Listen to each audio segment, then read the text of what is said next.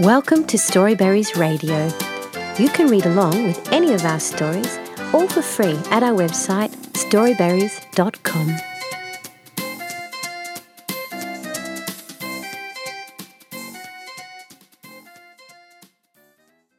Bastien's Apple Salad by Jade Maître. Bastien loves cooking. There's nothing he won't make.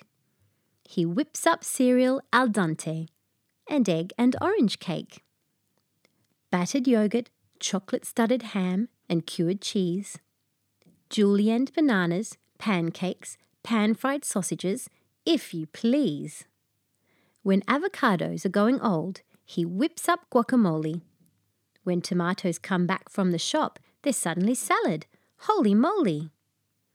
Impossible to have a kitchen even slightly tidy looking. His parents moan and groan because he's always, always cooking. And one day after school, Bastien announces with delight, It's time for apple salad, guys. Just wait till you have a bite.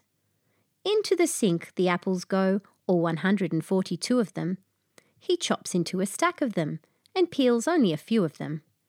Some are cored and others diced and others made all twirly. He throws his head back with delight.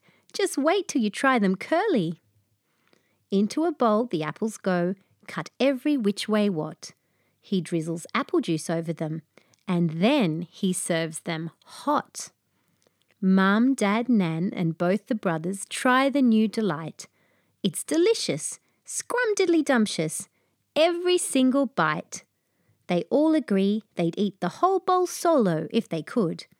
It's really very lucky that apples taste so good. The end. Thank you for reading with Storyberries.com. Free stories for kids.